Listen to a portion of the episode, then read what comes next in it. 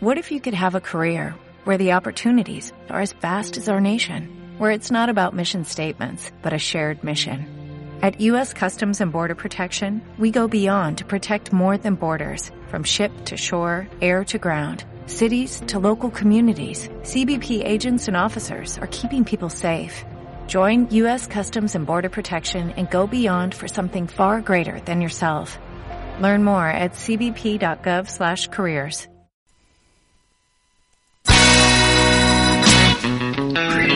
Aquí comienza Filosofía. El magazine de la tarde de CLM Activa Radio. Con Yolanda Laguna.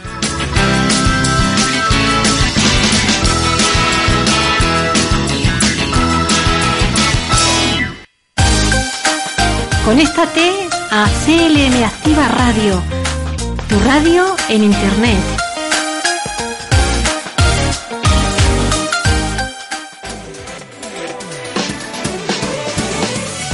Casa, en el coche, en la oficina, en la montaña. Sintonízanos en Internet allá donde quiera que estés. clmactivaradio.es y llévanos siempre en tu bolsillo.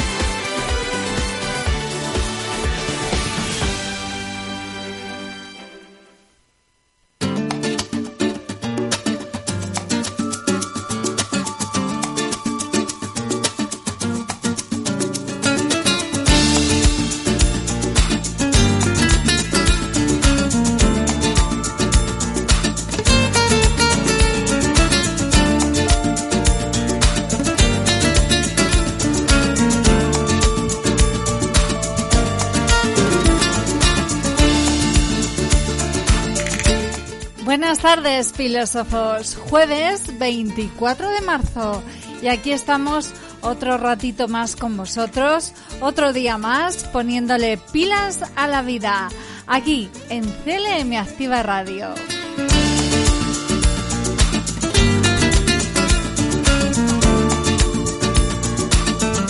Son las 5 de la tarde y aquí como todas las tardes a esta misma hora comienza Filosofía.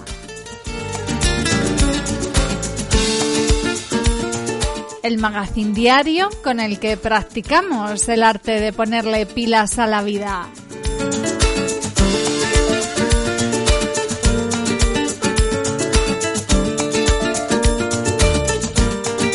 Soy Yolanda Laguna y desde estos momentos y hasta más o menos las 6 de la tarde estaremos contigo. No desconectes de CLM Activa Radio porque te perderías un programón y no queremos que te lo pierdas. Aquí ya lo tenemos todo listo para comenzar.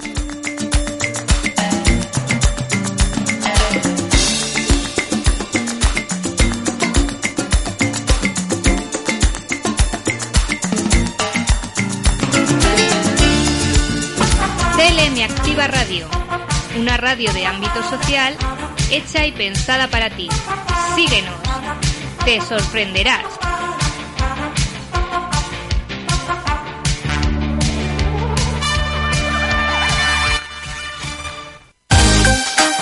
Conéctate a CLM Activa Radio, tu radio en Internet.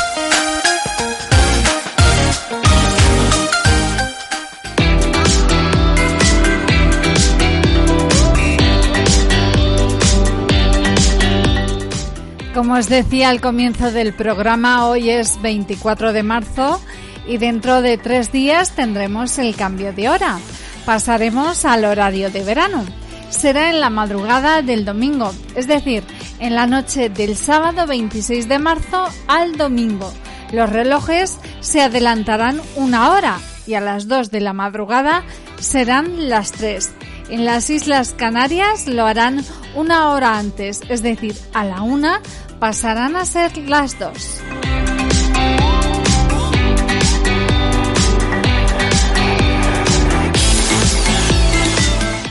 Y a partir de entonces amanecerá y atardecerá más tarde, al contrario que pasa con el calendario de invierno, y los días serán más largos y luminosos, hasta llegar la que será la jornada con más horas de luz del año, el 21 de junio con el solsticio de verano.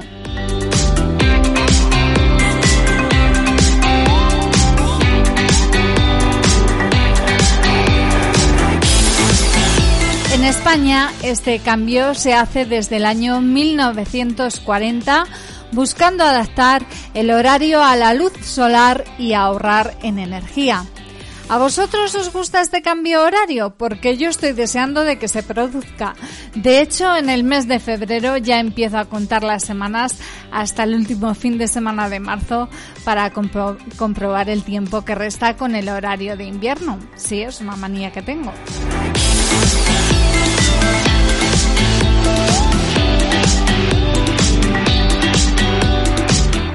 Vosotros podéis decirnos si os gusta el cambio de hora, si nos gusta, cómo os afecta, lo que queráis. Podéis decírnoslo en el WhatsApp de Filosofía. El número de teléfono al que podéis escribir es el 722 80 93 82. Lo repito, 722 80 93 82.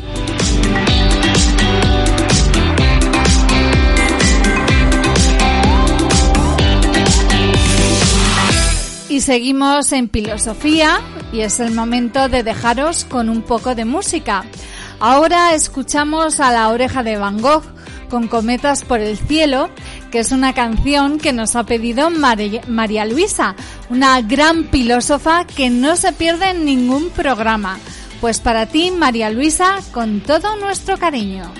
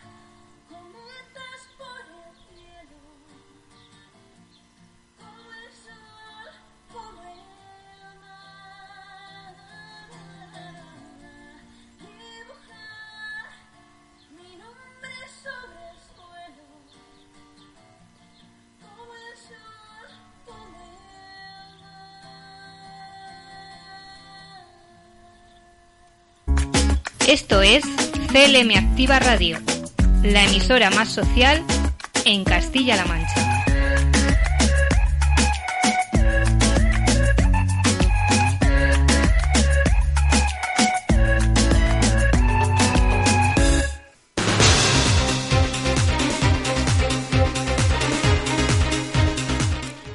Pues acabamos de escuchar Cometas por el cielo de la oreja de Van Gogh.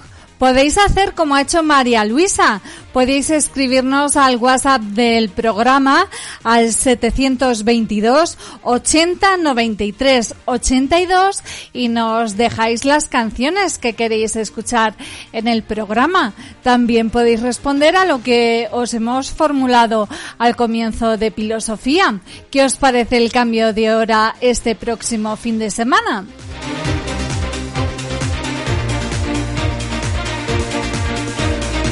Estamos deseando leer vuestras respuestas.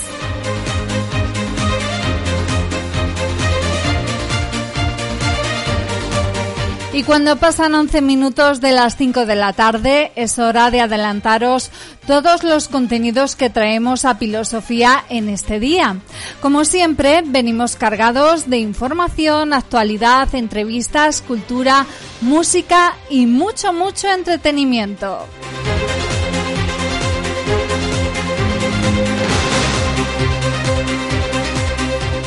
Una oferta muy completa para que nos dejes acompañarte durante los próximos minutos de la radio más social de Castilla-La Mancha, para ti que nos escuchas. Sintonizando www.clmactivaradio.es.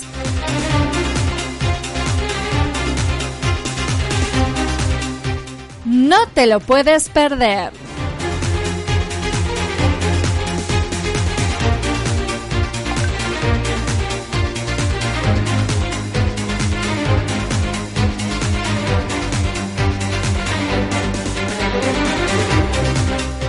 Y lo primero de todo es presentaros nuestro sumario en el que vamos a avanzar todos los contenidos que desarrollaremos en el programa de hoy.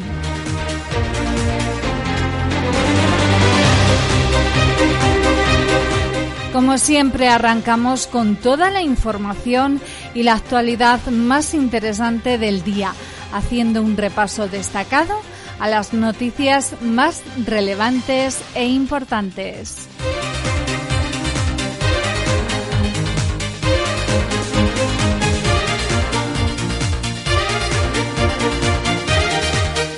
Tras la información llegarán las variedades. Hoy tenemos las secciones Piletras y Libros con el escritor y profesor Ramón Aguirre, donde hablaremos de TDAH y también del síndrome de Down.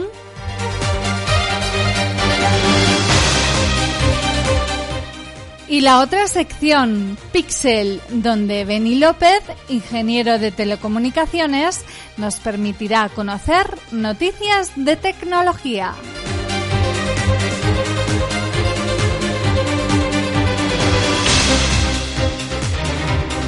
Y todo ello salpicado con un poco de música española e internacional de ahora y de siempre que sirva para recargarnos las pilas, además de haceros el regalo diario que os entregamos con nuestra frase final.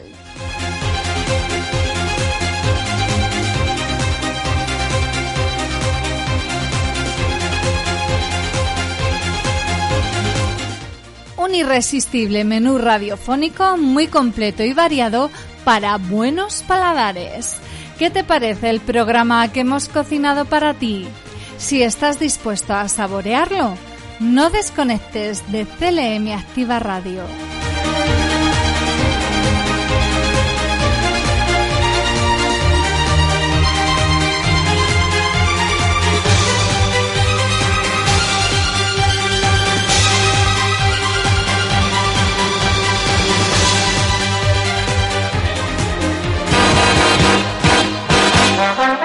Estás escuchando Filosofía,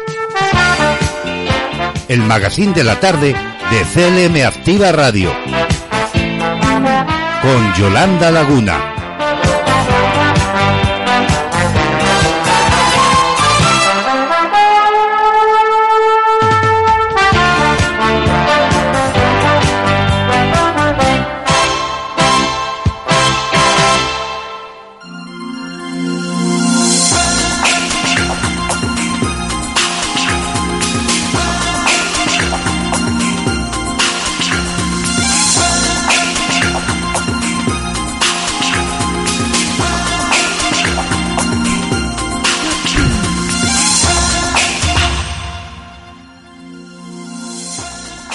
De la mano de nuestro compañero Javier Rodríguez, comenzamos nuestro tiempo de información, haciendo especial incidencia en las noticias que resultan de mayor trascendencia e interés por su actualidad y cercanía.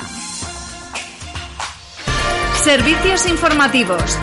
CLM Activa Radio.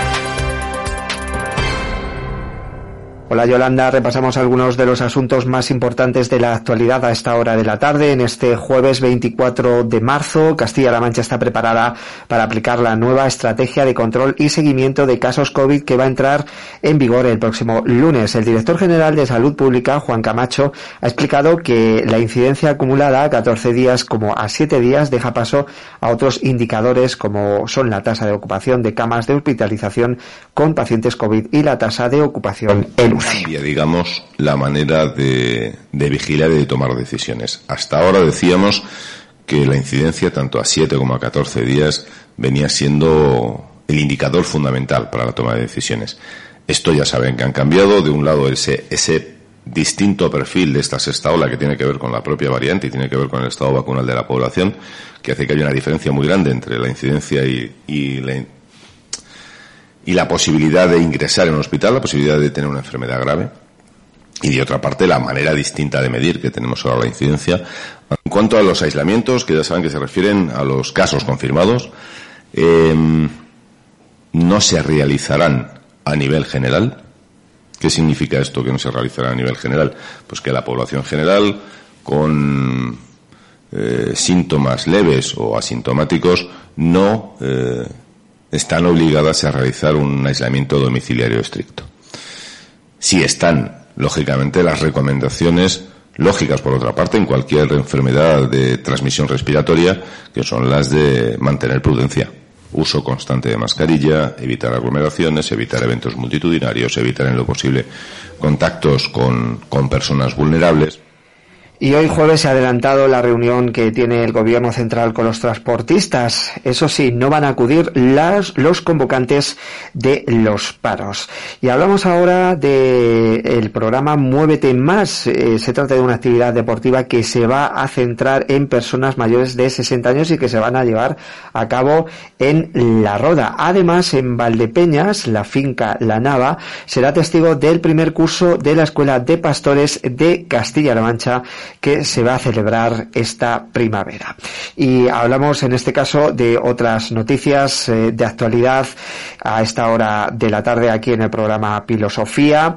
Eh, alrededor de seis nuevos recorridos se van a llevar a cabo en la red de senderos de Toledo, que estarán activos antes del verano. Se ha reunido el diputado de Medio Ambiente y Mundo Rural de la Diputación de Toledo con los alcaldes y alcaldesas de los municipios de Calera Chozas, dos barrios, Los Naval Morales o San Pablo de los Montes. Las cinco primeras rutas que se incorporan a esta red de senderos de la provincia de Toledo se someten ahora a la renovación de su homologación, a los que seguirán el resto de los senderos más veteranos.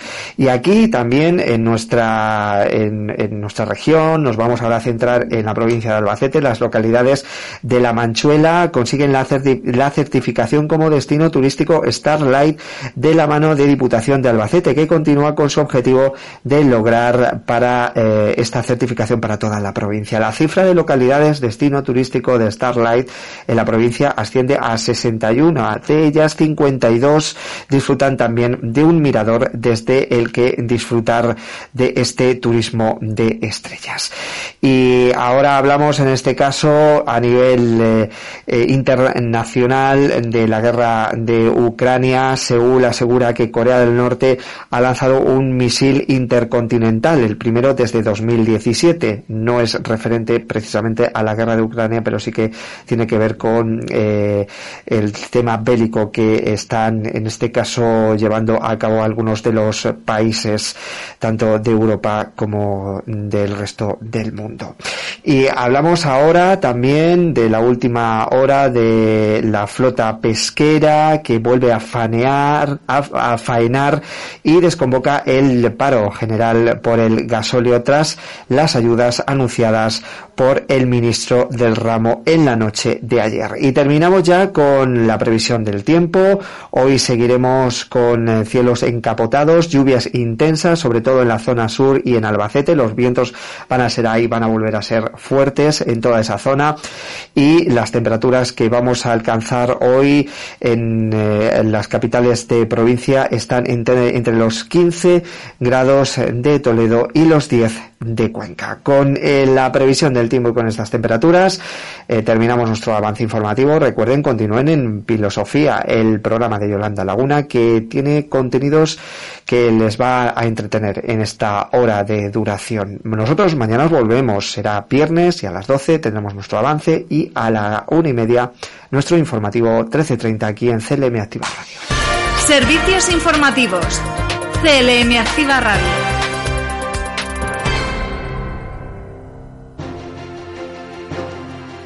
Muchísimas gracias, Javier. Aquí terminamos nuestro espacio de noticias.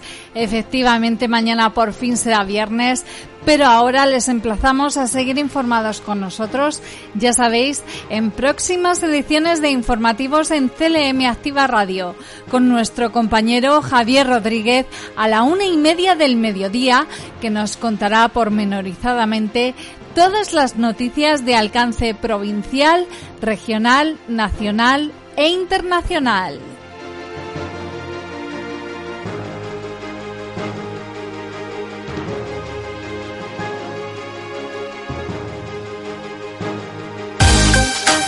Conéctate a CLM Activa Radio, tu radio en Internet.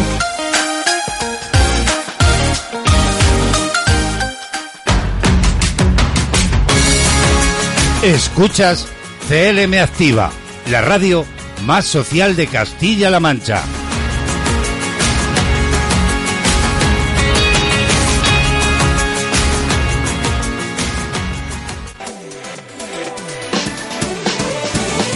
En tu casa, en el coche, en la oficina, en la montaña. Sintonízanos en internet allá donde quiera que estés. clmactivaradio.es y llévanos siempre en tu bolsillo.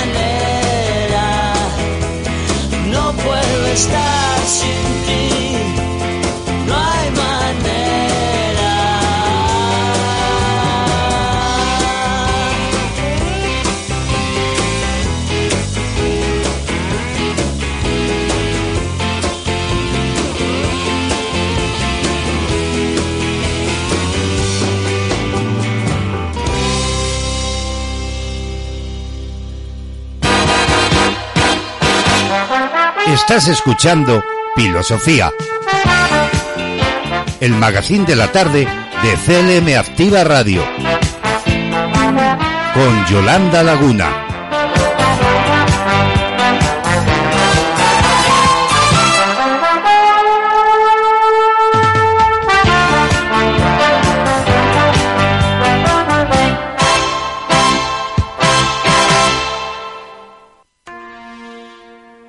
Pues son casi las cinco y media de la tarde. Me estoy asomando a la ventana de aquí de los estudios y veo pasar paraguas. Está cayendo un poquito de lluvia. Después de haber escuchado a los Ronaldos, os dejo ahora con OBK y Entre líneas.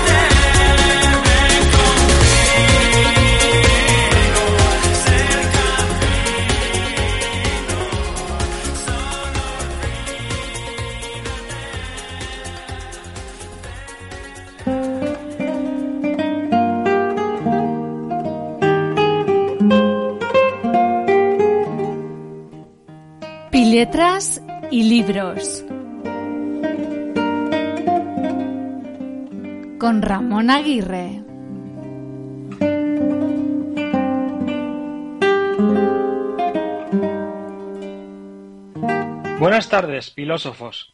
Hoy hablaremos en Piletras y Libros sobre el TDAH. Soy Ramón Aguirre. Empezamos. Las siglas TDAH significan trastorno por déficit de atención con hiperactividad. Se trata de una afección médica en la que una persona TDAH presenta diferencias en el desarrollo y la actividad cerebral. Por tanto, a los niños con TDAH les influye en la escuela, en casa y con sus amigos. Les cuesta prestar atención, escuchar, seguir instrucciones, estarse quietos y tranquilos, autocontrolarse o esperar su turno en las diferentes facetas del colegio y la enseñanza. Son niños que se distraen con facilidad y pueden no escuchar bien las instrucciones, perderse en detalles importantes eh, y no concluir lo que empiezan. Es posible que sueñen despiertos o que pierdan mucho el tiempo y también pueden no reconocer bien dónde han dejado las cosas, no recordarlo de la forma eh, en la que otros niños sí lo hacen. Los niños hiperactivos son inquietos por naturaleza, los niños ya de por sí son inquietos, pero los TDAH es un nivel un poco superior. Se aburren con facilidad, suelen tener prisa por terminar todo lo que están haciendo eh, por tanto, cometen errores por descuido. Son inquietos y, como decíamos, hay que tener paciencia con ellos, porque pueden molestar a terceros con su conducta. Hay que estar pendientes porque pueden actuar de manera arriesgada para su integridad física también, y sus reacciones emocionales son casi siempre intensas. Pero hay que tener en cuenta una cosa. Los niños despistados, inquietos o impacientes no tienen por qué ser directamente TDAH. Las causas del TDAH no están del todo claras. Se piensa principalmente que es en gran medida hereditario. Muchos niños con TDAH tienen un padre, madre o pariente con el mismo trastorno. Los niños también son más proclives a tenerlo cuando nacen antes de tiempo. Se exponen a toxinas ambientales o sus madres consumen drogas eh, durante el embarazo. Si cree que su hijo muestra este tipo de conductas, debería programar una cita con el médico, con el pediatra. Este le debe hacer una evaluación que incluirá tanto la vista como el oído, para estar seguros de que no hay otra afección que le pueda estar causando esos síntomas. Después de reunir toda la información, los médicos diagnostican un TDAH si está claro que, y a continuación diremos las características principales que presentan los niños TDAH. Los problemas para prestar atención, la hiperactividad y la impulsividad del niño superan lo que cabría esperar, teniendo en cuenta la edad del pequeño. Que estos comportamientos han estado presentes desde que el niño era muy, muy pequeñito, que afectan al niño tanto en la escuela como en casa, y que la revisión médica indica que estas dificultades no se deben a otro posible problema de salud ni a un trastorno del aprendizaje. El tratamiento TDAH suele incluir medicación, terapia de conducta, entrenamiento e implicación de los padres y apoyo en la escuela. Hay que enseñarles a gestionar mejor su atención, su comportamiento y sus emociones, conforme se van haciendo mayores. Los niños deben ir aprendiendo a mejorar su autocontrol y su atención. Cuando el TDAH no se trata de la forma adecuada, los niños pueden presentar una baja autoestima, deprimirse, comportarse de forma rebelde, desafiar a las normas, fracasar en los estudios, asumir conductas de riesgo y variados conflictos familiares en el hogar y en el en la calle, por ejemplo, además de en el colegio, obviamente. El niño con déficit de atención e hiperactividad puede mejorar con tratamiento. Debe comer alimentos saludables, realizar actividad física y dormir lo suficiente. Es importante, muy importante, que lleve un horario establecido y organizado por parte de sus padres y del especialista o especialistas. Las rutinas deben estar claras en todos nuestros pequeños. Eso siempre, tengan TDAH o no. En general, los horarios son fundamentales para la educación de cualquier niño. Así crecerán centrados, equilibrados y felices. Los padres deben estar siempre atentos a sus hijos, involucrarse y ser responsables con su labor.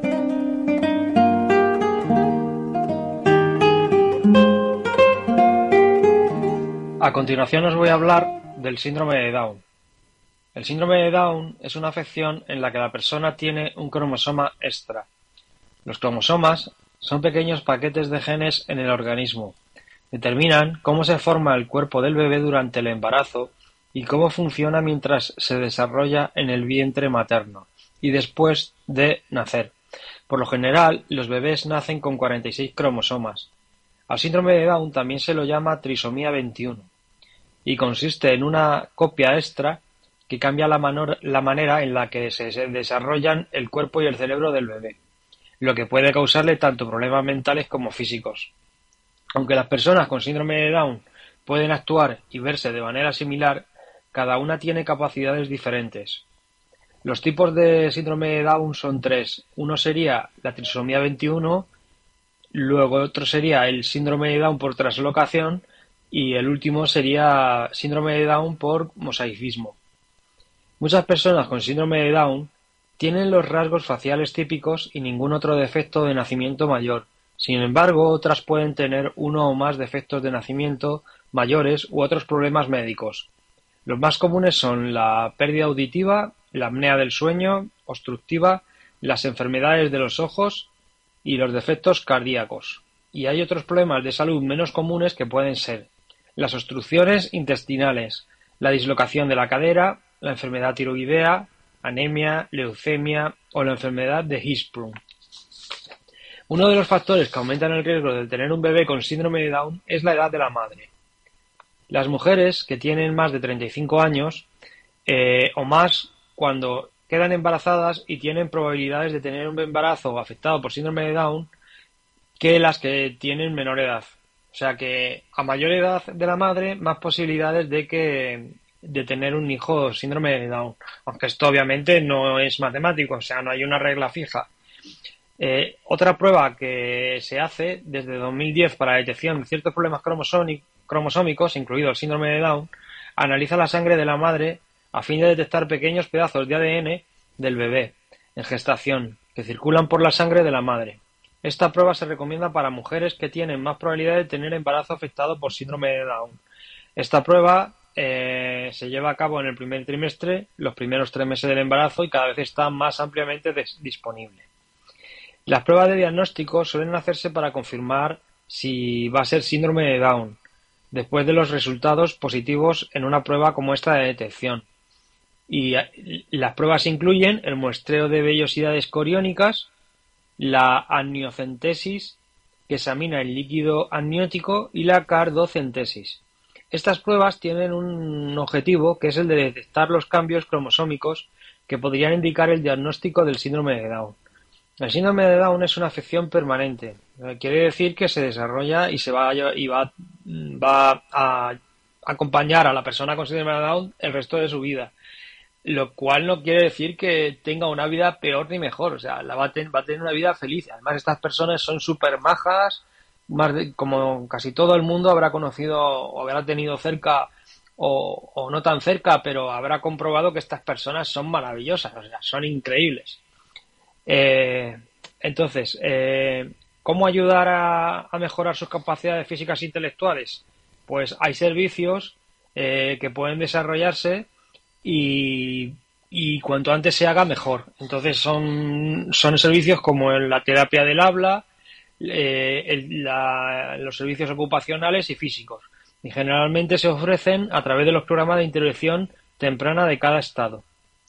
Hay muchos centros o y, los hay y son muy profesionales desde el departamento de fisioterapia con la física con la con el ejercicio físico y diferentes habilidades, eh, la logopedia, en fin, un montón de, de, de, servicios que les pueden ayudar bastante a desarrollarse eh, de una manera óptima que, como digo, no es una persona de ningún caso problemática ni nada por el estilo. Los niños con síndrome de Down eh, también podrían necesitar ayuda o atención extra en la escuela, aunque a muchos de estos niños se los incluyen en las clases regulares. Son niños que no suelen dar problemas, como, como acabo de decir, y, además hacen grupo. Son muy amables y muy, muy compañeros, muy, muy buenos compañeros. Eh, y tienen muy buenos sentimientos hacia los demás. Quieren lo mejor para los demás también, incluso más que para ellos. Son niños que se entregan sin, sin, sin pedir nada a cambio, además.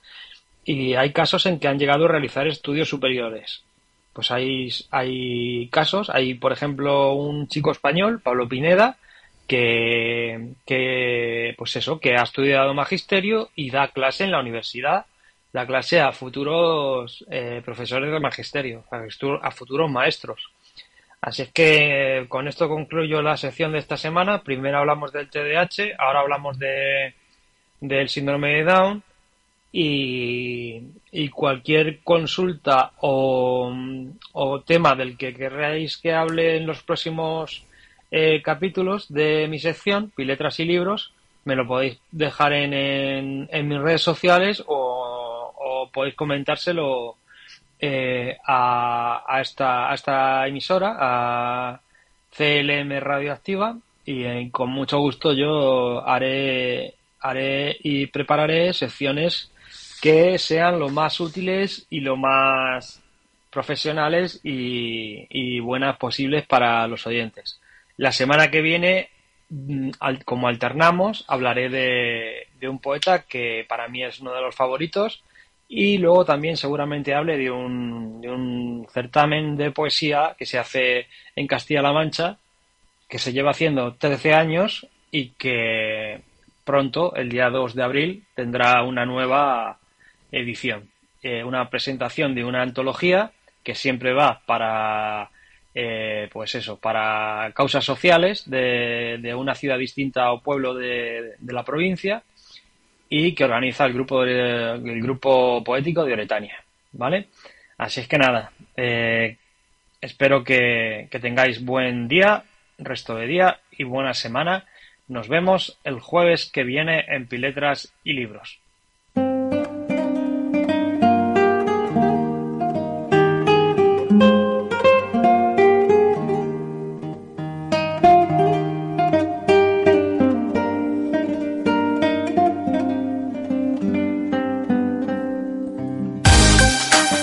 Conéctate a CLM Activa Radio, tu radio en Internet.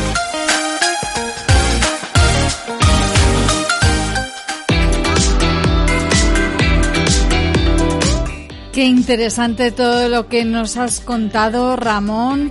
Ya estamos deseando que llegue la semana que viene para volver a escucharte y a ver qué poeta nos vas a traer, porque nos has dejado ahí con la expectativa. Bueno, pues son las seis menos cuarto de la tarde y sigue lloviendo. Tenemos una tarde lluviosa en los exteriores de los estudios de CLM Activa Radio.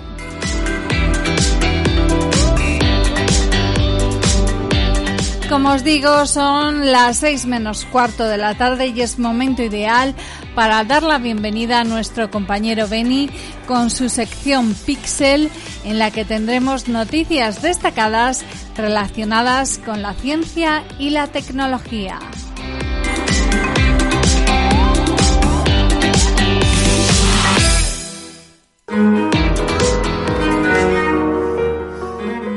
Hola filósofos, bienvenidos a otro programa más a Pixel, la sección de ciencia y tecnología de Filosofía, tu magazine de tarde aquí en CLM Activa Radio. ¿Y qué temas vamos a tratar en el programa de hoy? Pues aquí va un pequeño sumario. Ucrania paraliza la producción de neón por tiempo indefinido. Se avecinan peores tiempos en la crisis de los chips. Adiós a las baterías integradas en los móviles que no puedes cambiar. El Parlamento Europeo quiere prohibirlas. Habrá una nueva marca de coches y será una alianza entre Honda y Sony. La absorción natural de CO2 ha crecido al ritmo de las emisiones, según apunta un nuevo estudio. A principios de mes se advertía de cómo la crisis de los chips podría verse acentuada todavía más debido al conflicto entre Rusia y Ucrania. El país gobernado por Zelensky produce la mitad del neón del mundo, un preciado gas que en cantidades suficientemente refinadas se usa para crear los láseres que graban los patrones de los semiconductores. Entonces las fábricas estaban solo paralizadas y a la espera de ver cómo se desarrollaban los acontecimientos, ya que Rusia acababa de invadir el país. Cryoin, una de las fábricas ubicadas en Odessa, uno de los puntos estratégicos de este conflicto por su posición a las orillas del Mar Negro, es uno de los dos principales proveedores de neón de Ucrania. Junto con Ingas, producen alrededor de la mitad del suministro mundial de este elemento, un elemento crítico para los láseres utilizados para fabricar chips. Para hacernos una idea, el consumo mundial de neón para la producción de chips alcanzó unas 540 toneladas métricas el año pasado.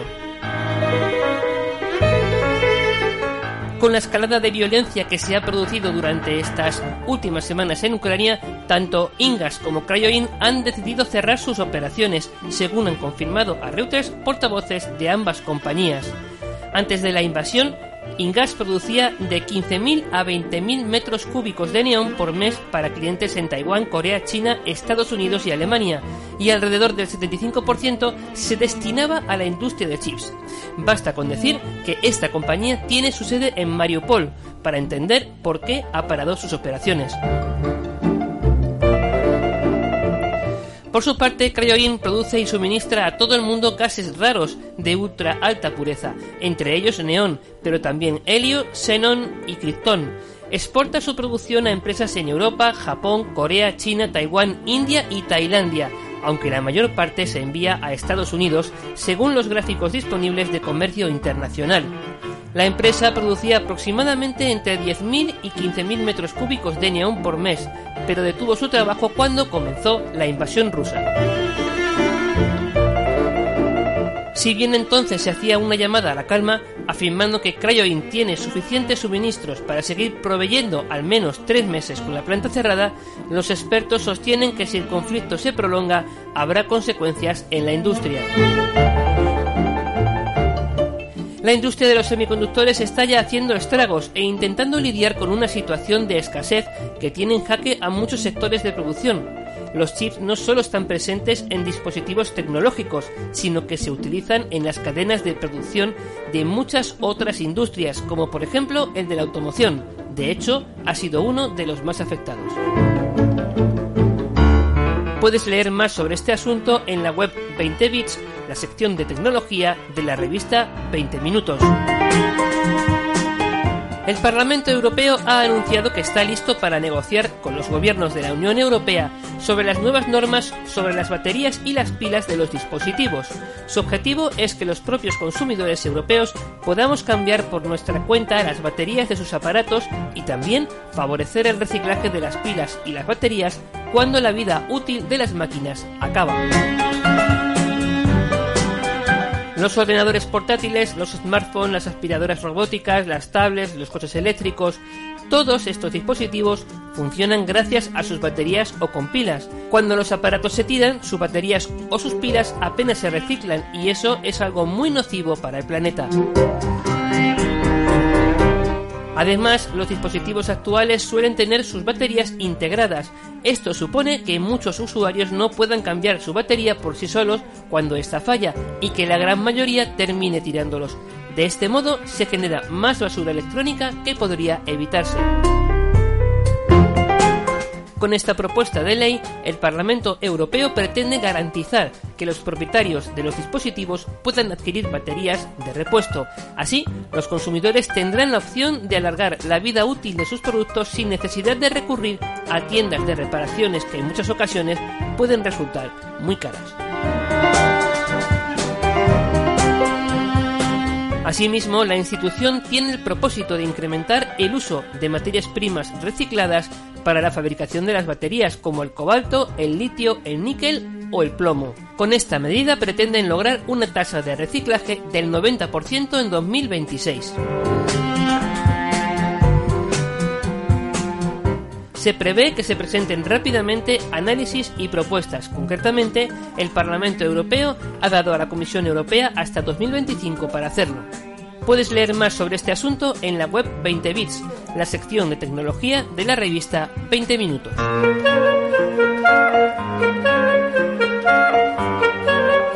Así será la nueva marca de coches eléctricos de Honda y Sony.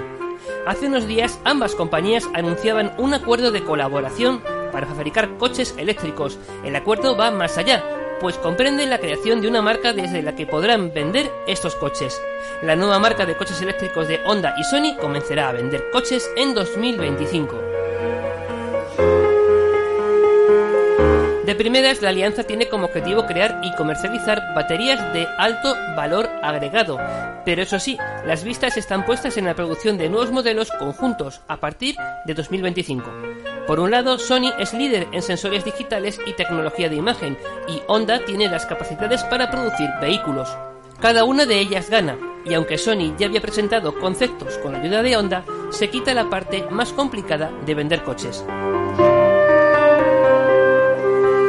Según declaraciones de un ejecutivo de Honda, podemos saber que la nueva compañía tendrá como objetivo estar a la vanguardia de la innovación, la evolución y la expansión de la movilidad global, adoptando un enfoque amplio y ambicioso para crear un valor que supere las expectativas e imaginación de los clientes. Aunque son compañías que comparten similitudes históricas y culturales, sus áreas de experiencia tecnológica son muy diferentes.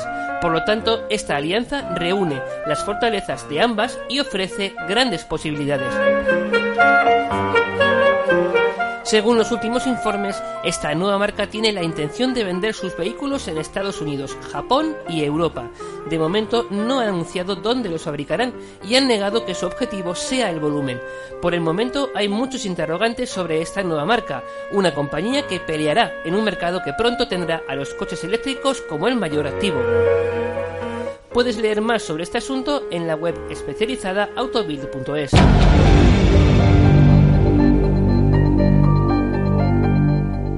Una nueva investigación publicada en la revista Nature apunta a que la capacidad de absorción por parte de la naturaleza de CO2 ha crecido a un ritmo similar al de las emisiones durante las últimas seis décadas. Hasta ahora se pensaba que los bosques y océanos absorbían una menor cantidad de este gas, el principal culpable del cambio climático.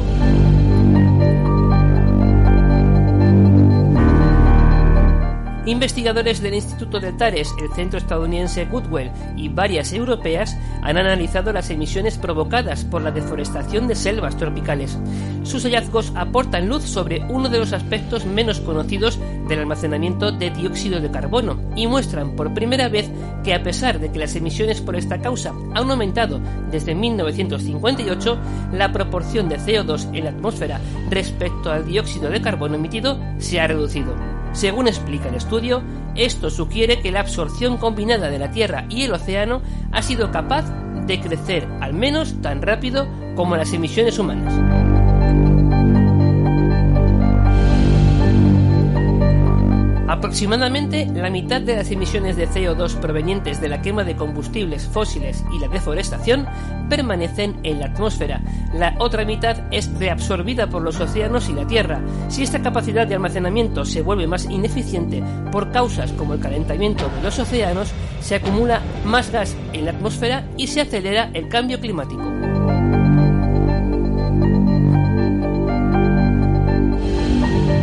Los estudios actuales arrojaban resultados contradictorios sobre la fracción de CO2 que se quedaba en la atmósfera, en gran parte porque no había suficiente información sobre la parte de las emisiones generadas por el cambio de usos de suelo, como por ejemplo la deforestación. Por eso, sus autores defienden que este estudio supone el eslabón perdido sobre la comprensión del ciclo del carbono. Para analizar las emisiones en las principales áreas de deforestación en Sudamérica e Indonesia, los científicos se han basado en un novedoso registro de los datos de visibilidad. Si hay una gran cantidad de incendios forestales, la visibilidad disminuye debido a los niveles de humo y por lo tanto estos datos de visibilidad son una medida de la cantidad de incendios forestales relacionados con la deforestación en estas áreas. Los registros de visibilidad se remontan mucho más atrás en el tiempo que los datos satelitales, al vincularlos con la deforestación y los incendios forestales sobre la base de mediciones satelitales de periodos más recientes, se pudo establecer una nueva serie temporal de las emisiones de carbono de la deforestación y de esta manera aclarar el papel de la deforestación en el sistema climático global. La nueva serie temporal muestra que, en comparación con estudios anteriores, las emisiones por deforestación fueron menores entre los años 60 y 80. Según el autor principal del estudio, la causa de esta tendencia sigue siendo incierta. Puede ser que algunos de los bucles de retroalimentación climática que nos preocupan, como el deshielo del permafrost o más incendios forestales, ya estén dejando su huella, pero están siendo compensados por otros mecanismos. Se necesita más investigación para identificar los roles y tendencias de los mecanismos individuales.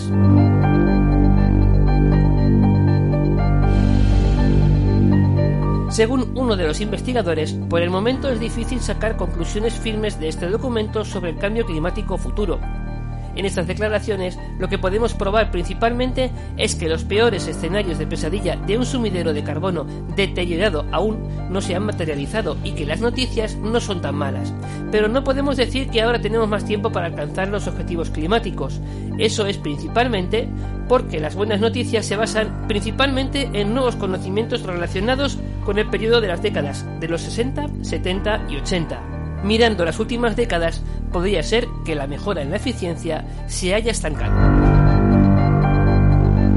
Puedes leer más sobre este asunto en la web de RTV, sección Ciencia y Tecnología. Y hasta aquí hemos llegado por hoy, filósofos. Muchas gracias por escucharnos y os dejamos con más contenidos en Filosofía con Yolanda Laguna. Hasta la semana que viene.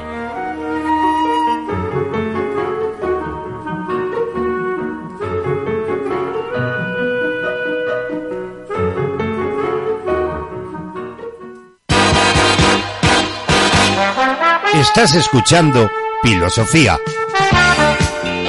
el magazine de la tarde de CLM Activa Radio, con Yolanda Laguna.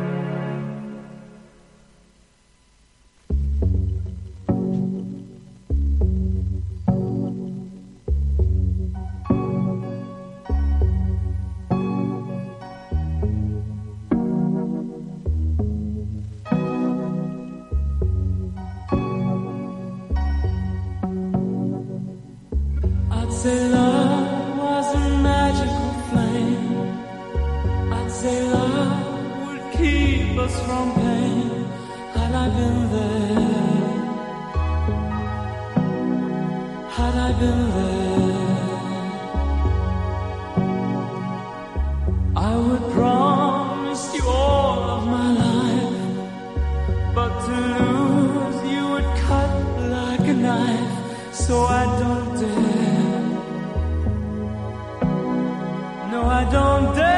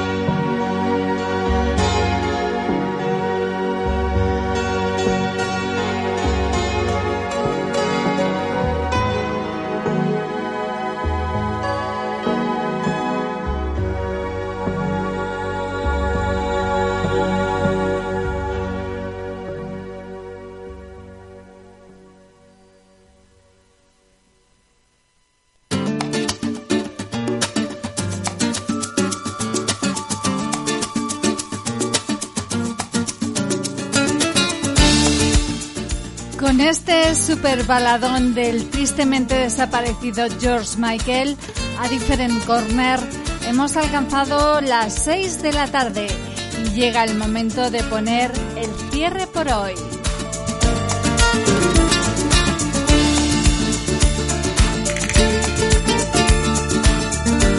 Espero que os haya gustado mucho el menú que hemos cocinado para vosotros. Antes de marcharme, como siempre, os quiero dejar mi regalo diario en una frase hoy de Jorge Luis Borges. Y que dice...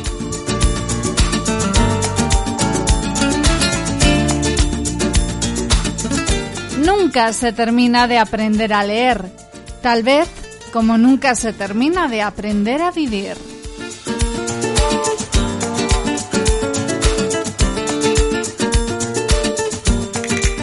Pues mañana tendremos la oportunidad de volver a reencontrarnos en el último programa de la semana. Mañana el equipo del programa y yo, es decir, los Rodríguez y Yolanda, una servidora, prometemos regresar con vosotros con más contenidos.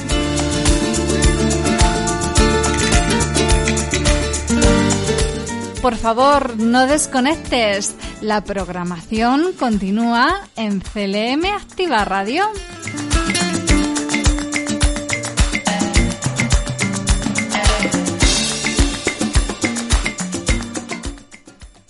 Gracias por estar ahí. Hasta mañana, filósofos, y no olvidéis ponerle pilas a la vida.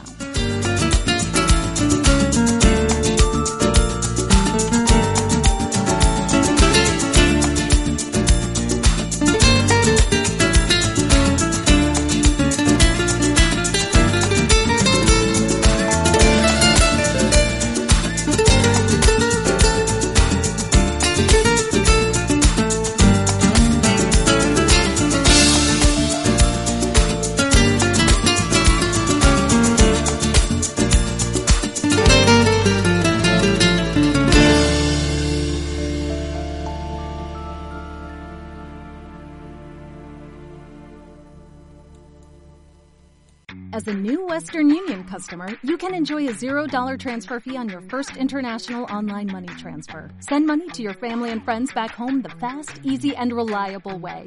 Visit westernunion.com or download our app today to get started, and your first transfer fee is on us. FX gains apply, not available for credit cards and transfers to Cuba. Services offered by Western Union Financial Services Inc. and MLS 906983 or Western Union International Services LLC and MLS 906985.